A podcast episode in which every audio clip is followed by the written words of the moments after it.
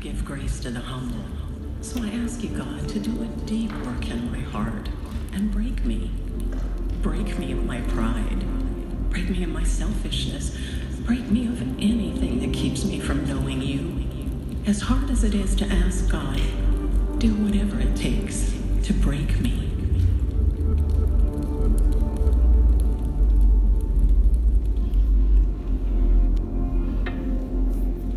Well, welcome to the second week in our series, Dangerous Prayers.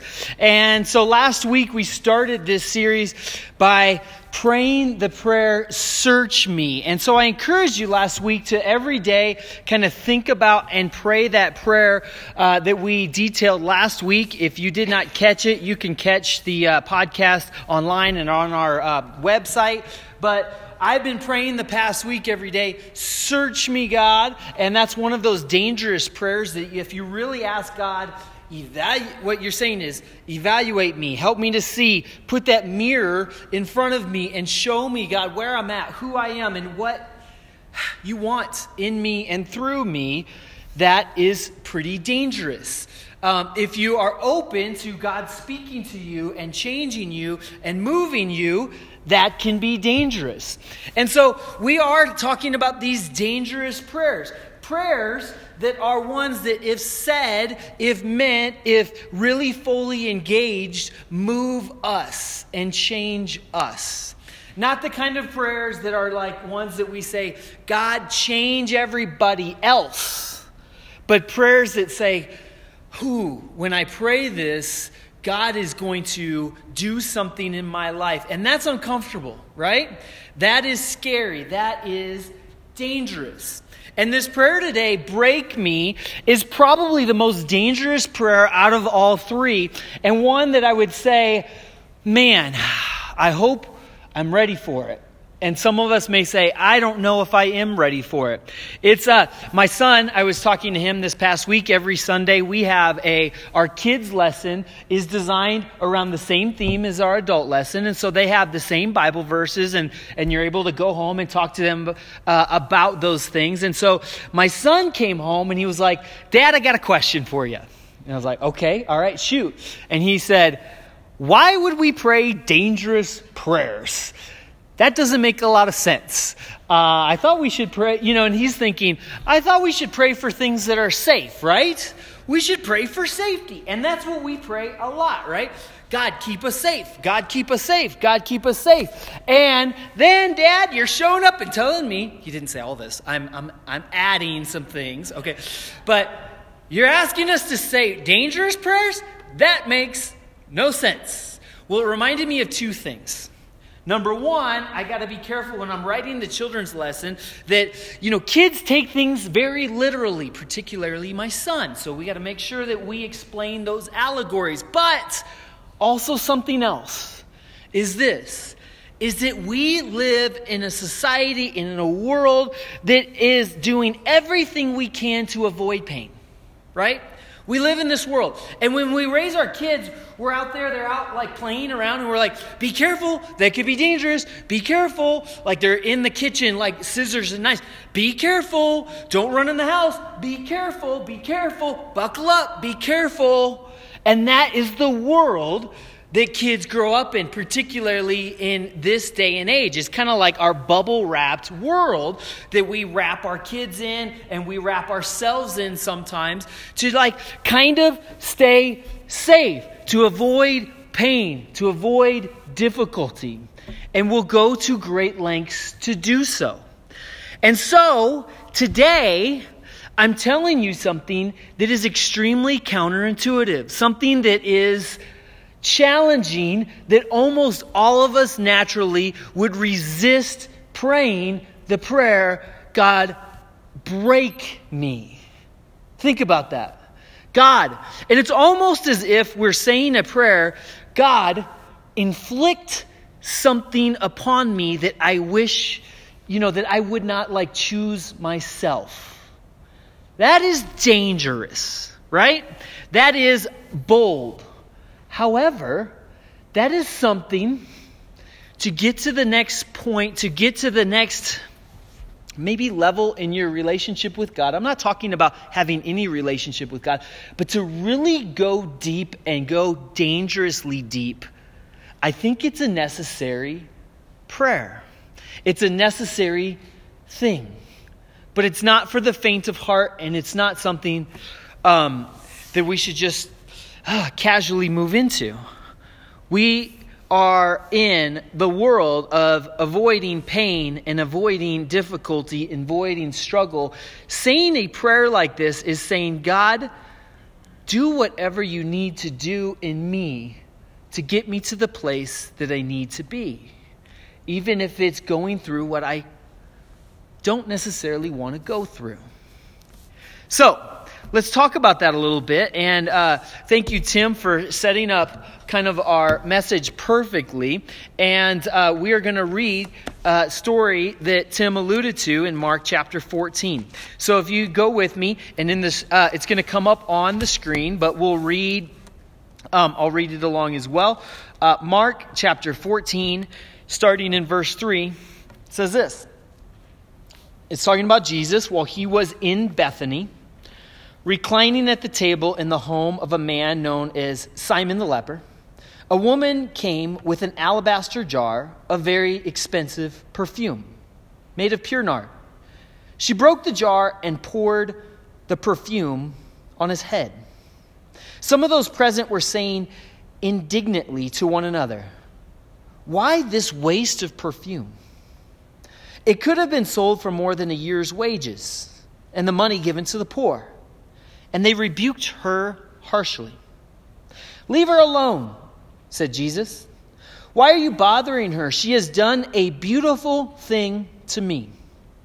The poor you will always have with you, and you, you can help them anytime you want, but you will not always have me. She did what she could. She poured perfume on my body beforehand to prepare for my burial. I tell you the truth, wherever the gospel is preached throughout the world, what she has done will also be told in memory of her. Really amazing um, passage and kind of a confusing one, and one that is like one that even us adults that understand some of the imagery and allegory could say, uh, "You're really? This is a good idea. This was a good idea." Um, for us to do this in this moment in time. There's a woman that comes and just absolutely wastes uh, a year's worth of salary, uh, pouring it on Jesus. And uh, it says here in this account, pouring it on his head. In the other accounts, there, it's, it's listed in a couple places in Scripture. It talks about his feet too. It seems like, you know, all over the place. That she just wasted a bunch of stinking perfume. Just wasted it all. Does that make a lot of sense? Okay? Maybe we're hard on this group of people that, that like, sometimes we're like, of course, if I was there, I would have been on Jesus' side. I would have said, oh, of course, what a beautiful act. You know, how, how wonderful. And for, all, for, you know, the rest of time, people will remember this story because it was so beautiful and all this. Give me a break. All of us probably, if you were there, right? Be like, what the heck is she doing? This is ridiculous. This is wasteful. For me, I hate waste. Anybody else? Like, I hate waste. I hate it. Um, I'm trying to eat healthier, but the thing I can't handle is like people like wasting food and so like my family we this is this is the torture i've been going through this is how god has been breaking me this is really difficult stuff okay but my wife will make like a meal with rice for the kids, and then she'll make me cauliflower rice, okay? And I'm trying to eat cauliflower rice because I need to cut down on some rice and other things. And um, I'll be there and I'll eat my plate of cauliflower rice. Um, that doesn't go quite as quite as fast as other things, like especially in my past eating habits. But be eating it, and then my kids will take like a quarter spoonful of stuff and it'll be sitting there. And then like it's time to put everything away and it's like these giant mounds of rice that like sit there in the fridge for a day or two. And i'm like somebody's got to eat this. I don't want to throw it away. And so i you know i end up eating the rice. Um, that's that's that's how. Because I just I hate that idea of any kind of waste, right? Hate it when you think like, what a waste that is. What a waste it is to do this. And this woman wastes a year's salary. Like if she, if you had a friend that did this, you would think they were crazy. It's like like they blew a year's salary in a day. Like going to Vegas and going crazy for like a I mean like that's kind of how it feels in this story. And Jesus says, "What a beautiful thing."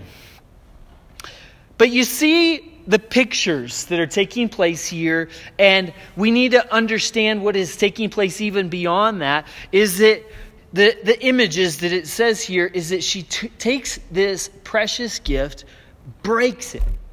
She breaks the jar, and she pours it on Jesus. There's some, some pretty important things that are going on right here. And Jesus alludes to it, and I don't even know if she's fully aware, but this is a prophetic moment in time where she is giving a picture for us. And we can fully understand it just a little bit later if we continue to read on. And so let's read on in verse 22 and 24. This is familiar stuff for you. Says this just in the same chapter. Later on, while they were eating, Jesus took bread gave thanks and broke it. He gave it to his disciples, saying, Take this. This is my body. He took the cup, gave thanks, and offered it to them. And they all drank from it. This is my blood of the covenant, which is poured out for many, he said to them.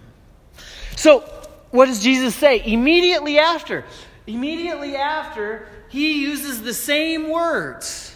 He says, This is broken and this is poured for you.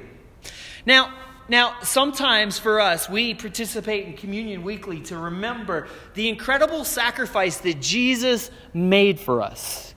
The incredible thing that Jesus did, the incredible act that Jesus did to be broken for us, right? His body was broken and his blood was poured out broken and poured out. But that's hard to relate to. That, that is a picture of the divine. That is a picture of God. That is a picture of, wow, God did that for us. Amazing. I couldn't do that. But the picture that precedes it is a picture that all of us can re- recognize and realize that that's what God can call us to. That the woman comes breaks the jar and pours out the valuable gift of perfume to Jesus. And there's, I think there's important things that, that these symbols represent. The, the, the breaking represents, and it's, it's important, that she was giving up her past. She was giving up on her past. She was giving up on all the things that she came to that moment. She came to that time.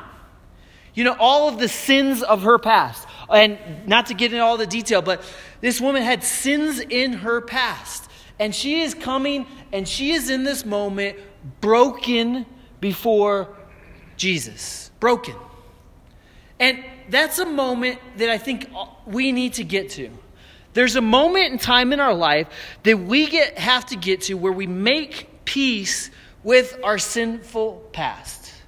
And I'm not talking about making peace in a way where we just like forget it, don't learn from it, don't, you know, whatever. And the reality is is we have to face the consequences of that sometimes for the rest of our life.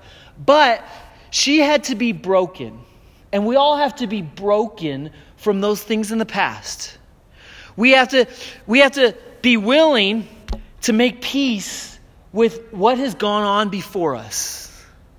You know, if we continue to live our life with an affront where we're saying, you know, like, I'm okay, it's all right. There's, you know, I, I, can handle it on my own.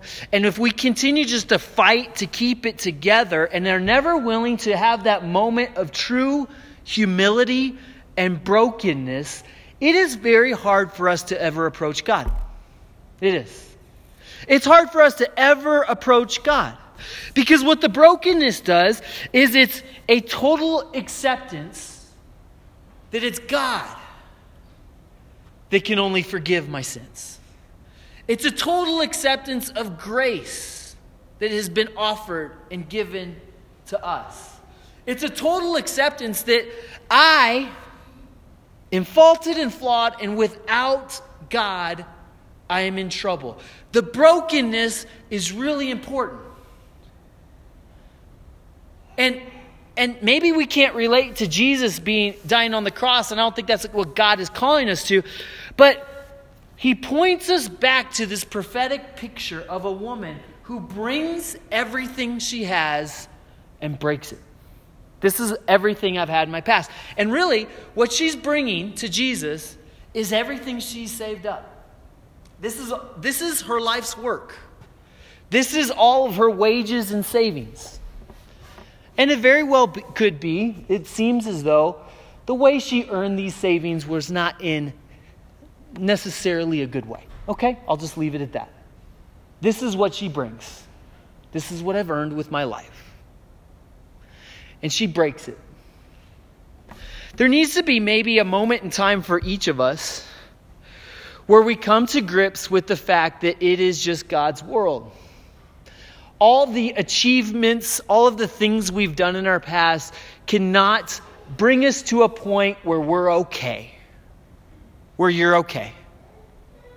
And sometimes you need to be broken. At some point in time, we need to be broken and be willing to give up on our past, give up on all we've worked towards, give up on all of it and say, God, it's rubbish. I need you. The second thing she does, though, is she pours it. She gives up, and this is an, uh, an interesting picture as well, that all of her savings, all of the provisions, all of the wealth that she has attained up into this point and will carry her on into the future, she gives that all up too. She pours it all out. She pours it out and says, It's gone. I don't recommend that you, that you dump your 401k and pour it all out, okay? I don't recommend that. But understand the imagery and picture and the spiritual significance of that moment where she is saying, All that I've come to in my past is broken. All that I have saved for my future is yours. It's all gone, it's all yours. Broken and poured out. And these are the exact words that Jesus uses when he breaks the bread and he pours and he, he, we take the cup, broken and poured out. You know, this is, this is, a, this is a dangerous, dangerous road to go down. To actually say a prayer that says, God, break me. God, I'm broken and poured out. All of my past is, is yours. I give up all of my future is yours. The journey that I've been on over the last several years, I can, I can relate so much to this. And I've been praying um, this past week as I encourage you to, to, you know, just pray. Search me, God. Search me. Search my anxious thoughts.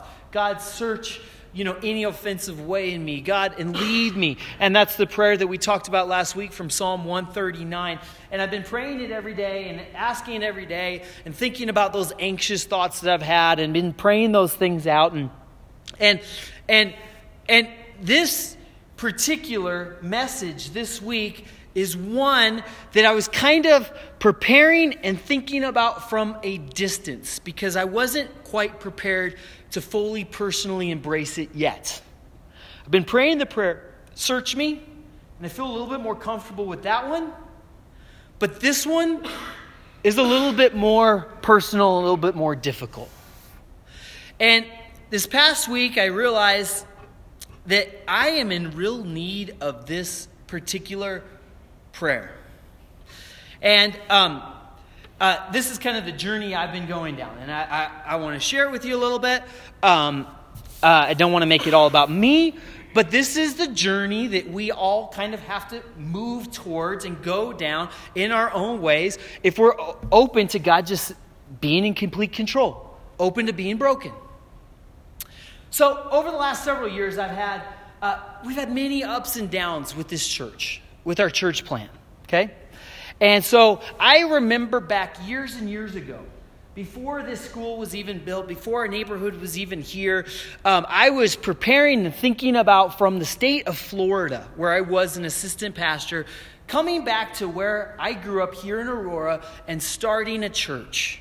Uh, my father and some of the churches around this area were helping us and encouraging us towards that. So I began researching and looking at neighborhoods. I knew about the golf course out here, Murphy Creek, and all these different things. And so I was just kind of thinking, man, that eastern side of Aurora is really going to start growing, and there's not churches out there. What should, you know, all this types of stuff. So, so about eight years ago, way before this church was even started and things, I stumbled across a guy that was start, starting a church in the Murphy Creek neighborhood called the Journey Church.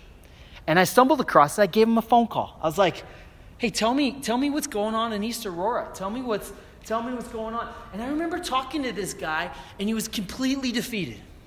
Completely defeated. He said, you know what? We've been having a church here for seven years. And he said, don't, don't start a church out in East Aurora. He said, don't do it, man. He said it's, it's, it's brutal. He said, I, I started the church and like things would go good and then everybody moves away. And then like we go a little bit and everybody's move away. We got all these Air Force people, we got like different people moving in and out. The neighborhood, there's like nothing out here. And like it just don't even do it. Go somewhere else. Go pick another neighborhood. It's brutal. It's horrible. And I was like, dude, thanks for the thanks for the phone call. What an encouraging guy and all this stuff. I was like, and I remember getting off the phone with a guy and said, What a wimp. And I'm like, What a wimp. What is this guy? Ye of little faith. Come on, dude. There needs to be churches out in East Aurora. There's no, no other churches out there. Man, what a wimp. He's whining about this. You know what? He's not as talented as the Reverend Tyler John Heddick. You know what? He he probably probably could learn a thing or two from me. So uh, you know what? When I come to town, we'll teach him a thing or two. Well, in, inevitably, we moved back to Aurora and we uh, started the search and started thinking about different things. Uh, decided to uh, start a church in East Aurora, a mile, a couple miles away from the Journey Church that was actually about to close down, and it did close down that year. And uh, I was like, all right, well, we'll show them. You, you had your shot. We'll show them how it's done. We're ready to rock and roll.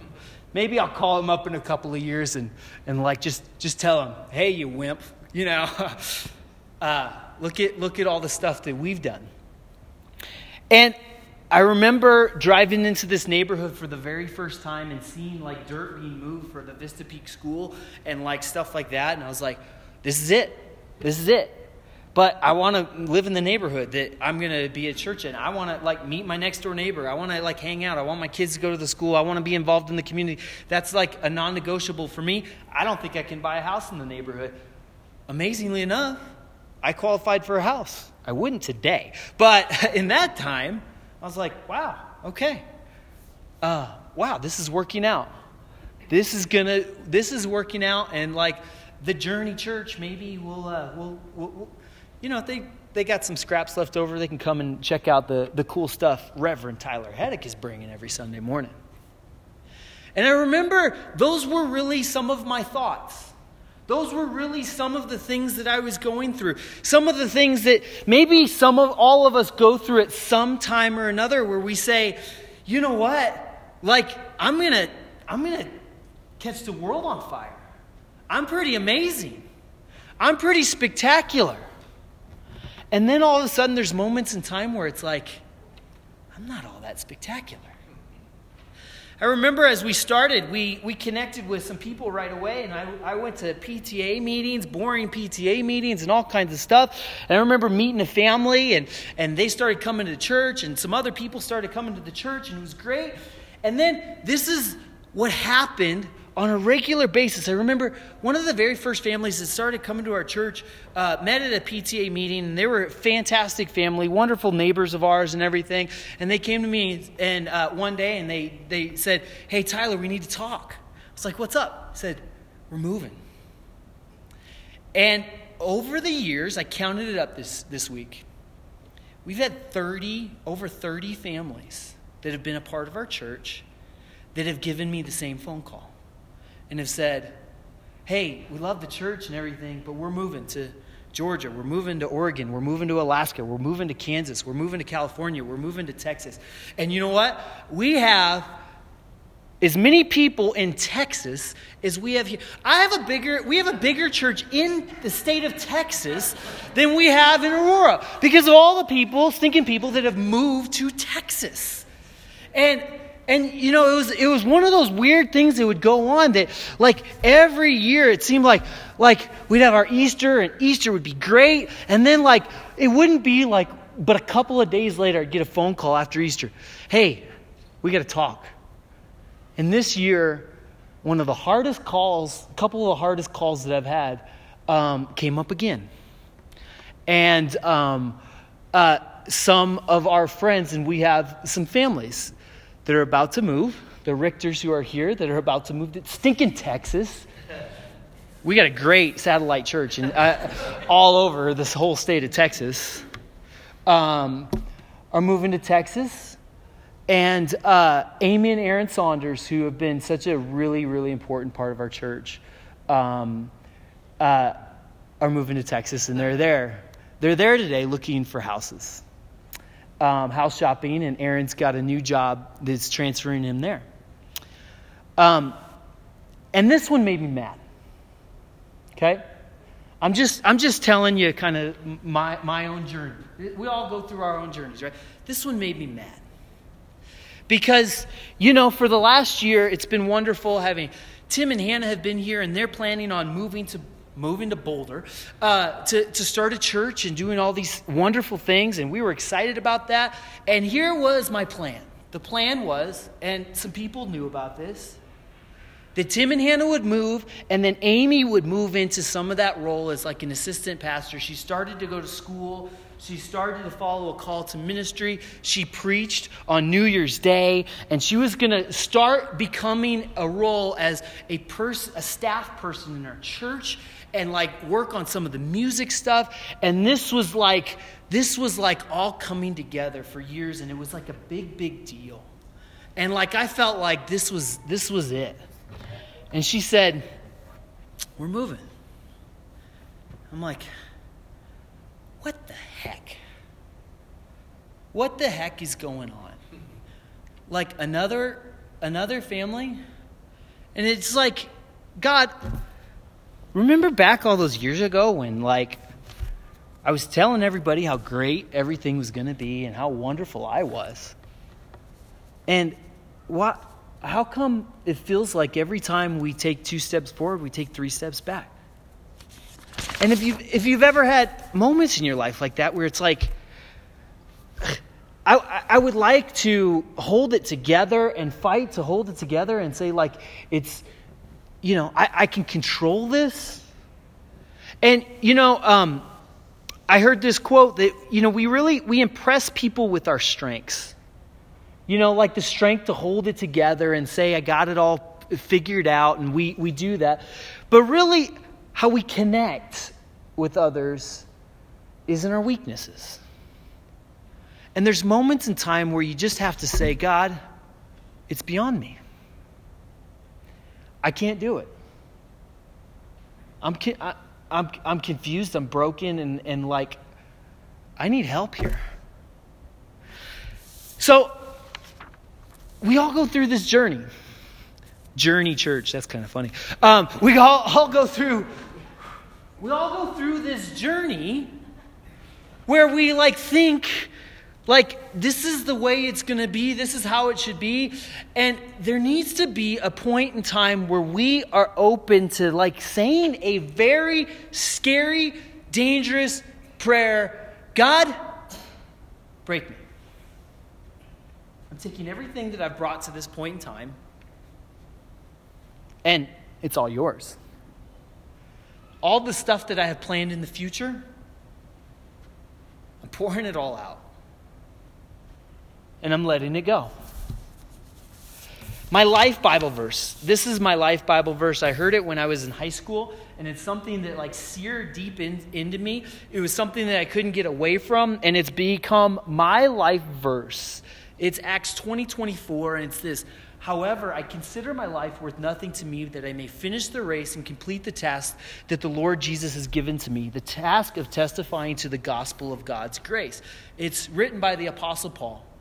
And he was talking about the task that he had been given was going and proclaiming to people what the meaning of life was that there is a God, there is forgiveness, there is hope, there is a path in your life that you can follow I consider my life worth nothing. I'm willing to do whatever it takes to proclaim this to people because that is the most important thing.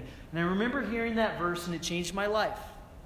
As I was pursuing and wanting to do all kinds of different things, wanting to pursue athletics, wanting to pursue different, like, uh, careers where I'd make, make more money or whatever it may be. And I remember this verse seared into my mind, and it was something that I couldn't get away from that there's something more your life should be about.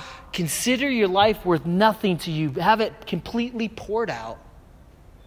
That you may testify to the gospel of God's grace. And I was like, I remember hearing that verse and just being blown away by it.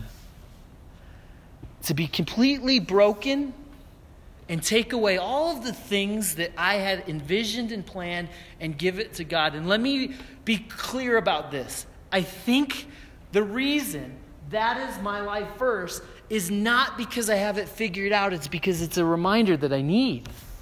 And it's really hard to pray that prayer. Do you understand what I'm saying? It's really hard.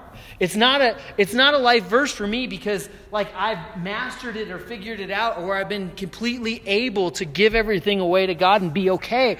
It's because God knows that's a dangerous prayer. That's a dangerous thing to say. And it's scary and it's hard. And so I need that as a verse that like stays with me. It's a give it all to God kind of prayer. I want to tell you that I think that it's very possible, and I'm not saying this, uh, I, am saying this with all sincerity. It's very possible that some of us are, that, that's too bold, too dangerous of a prayer right now that you're able to engage in. There, you, you have a couple more steps before you're able to get there. And so that's possible. Last week, one of the portions of our prayer says, says, Show me any offensive way in me. So maybe for some of us, some of you here in the room, here's where you could start with this dangerous prayer, like kind of step one is say, God, break me in that area, the offensive ways in me. There's sins in your life. I'm willing to like try to make peace with the past, that part, the first part of it. And start there. But I can't neglect to tell you that over and over in Scripture, there's something more that some people are willing to go. Some, a place that some people are dangerously willing to venture. And it's dangerous. And they say, Break me and pour everything out. Everything that I have, I'm willing to give it up. All the plans, all of it. It's all for you. It's dangerous. It's not something that you will uh, typically hear from people.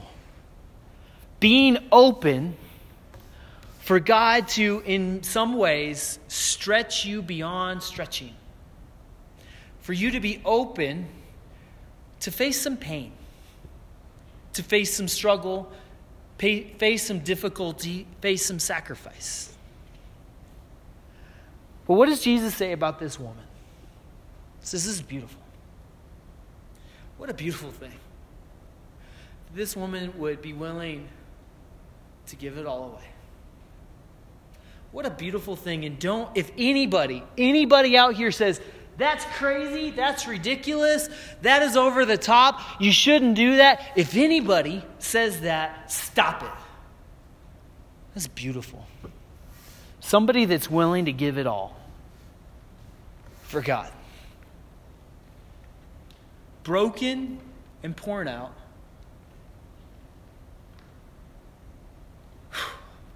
That's big.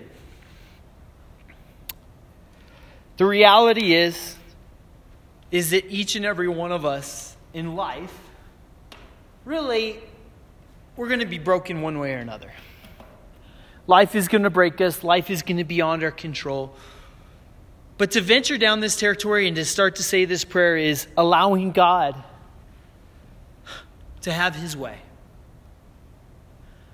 So if you're brave enough, and I understand, like, this is kind of high level stuff. Maybe you need to start with just saying, God, what are those offensive ways in me? What are those areas in my life, those sins that I need to correct and I need to change and I need to repent of? Maybe that's where you start, but this is a picture that the scripture gives us. Somebody that is open to give it all away. Will you pray with me?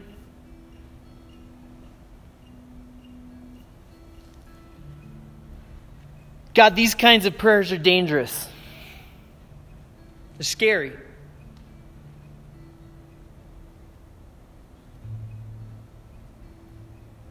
It's terrifying when I talk about it and think about it because I know I have so far to go.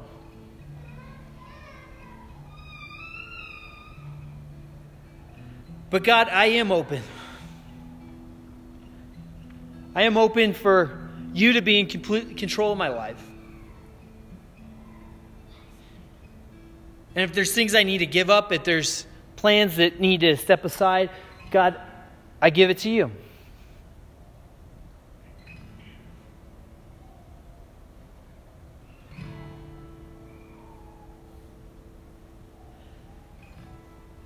I want you to take a moment on your own right now. And if you if you feel like you're up to it, you can pray that prayer. God, break me. Break me of my pride. Break me of my sin. God, break me of the things that I have planned, and I give it all over to you. I'll tell you what I'm doing over the next few uh, days and weeks is I'll be praying this prayer every day, but I felt like this one in particular, I needed some more time. So I took the day off work tomorrow, and I'm going to spend the day kind of praying and thinking, and because this is a big one. This is a hard one. Maybe you need to commit to God right now that you're going to need to take some time, set some time aside, and be open to praying a dangerous prayer, and wherever that leads, be willing to follow it.